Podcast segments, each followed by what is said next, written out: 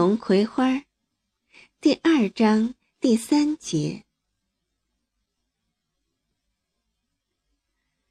夏天的夜晚，南风轻轻的吹着。葵花的爸爸闻到了一股葵花的香味儿，那香味儿是从大河那边的大麦地飘来的。在所有的植物中，爸爸最喜欢的就是向日葵。他非常熟悉葵花的气味儿。这种气味儿是任何一种花卉都不具备的。这种含着阳光气息的香味儿，使人感到温暖，使人陶醉，并使人精神振奋。爸爸与葵花之间，是生死相约，是不解之缘。作为雕塑家的爸爸。他一生中最成功的作品就是葵花，用青铜制作成的葵花。他觉得呈现葵花的最好材料就是青铜，它永远闪耀着清冷而古朴的光泽，给人无限的深意。暖调的葵花与冷调的青铜结合在一起，气韵简直无穷。一片生机，却又是一片肃穆，大概是爸爸最喜欢的境界了。他在这个境界里流连忘返。爸爸所在的那个城市，最著名的雕塑就是青铜葵花。它坐落在城市广场的中央，这座城市的名字与青铜葵花。紧紧的联系在了一起。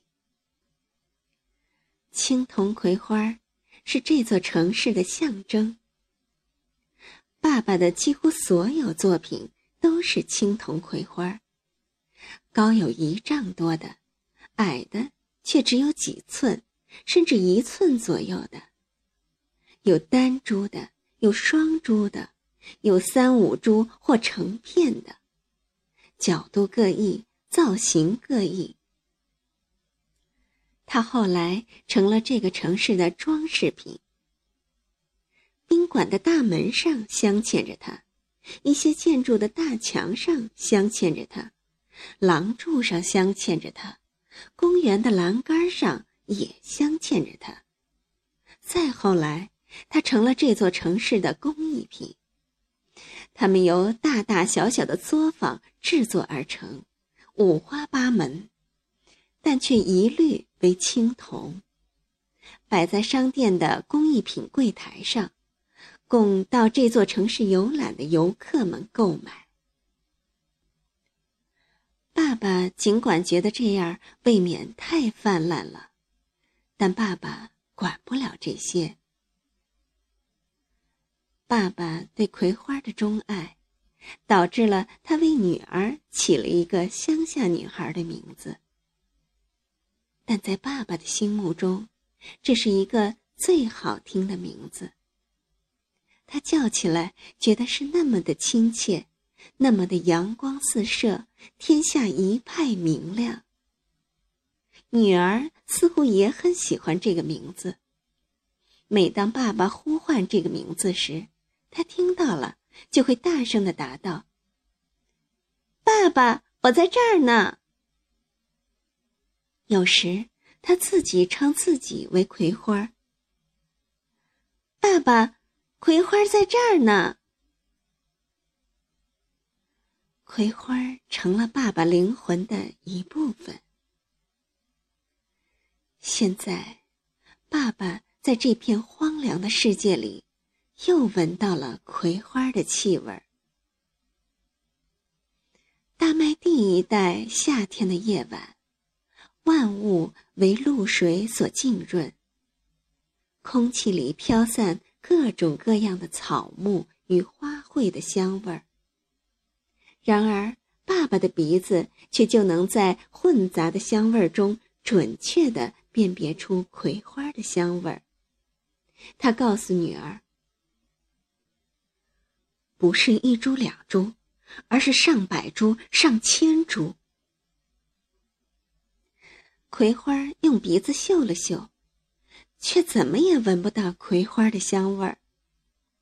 爸爸笑了，然后拉着葵花的手：“我们去大河边。”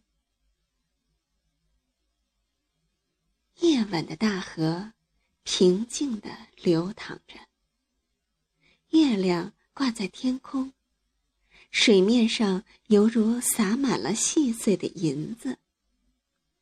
几只停泊水上过夜的渔船，晃动着渔火。你看着那渔火，看着看着，渔火不再晃动，却觉得天与地、芦荡与大河在晃动。大麦地的夏夜，很梦幻。爸爸嗅着鼻子，他更加清晰的闻到了从大河那边飘来的葵花香。葵花好像也闻到了。他俩在河边上坐了很久。月亮西斜时，才往回走。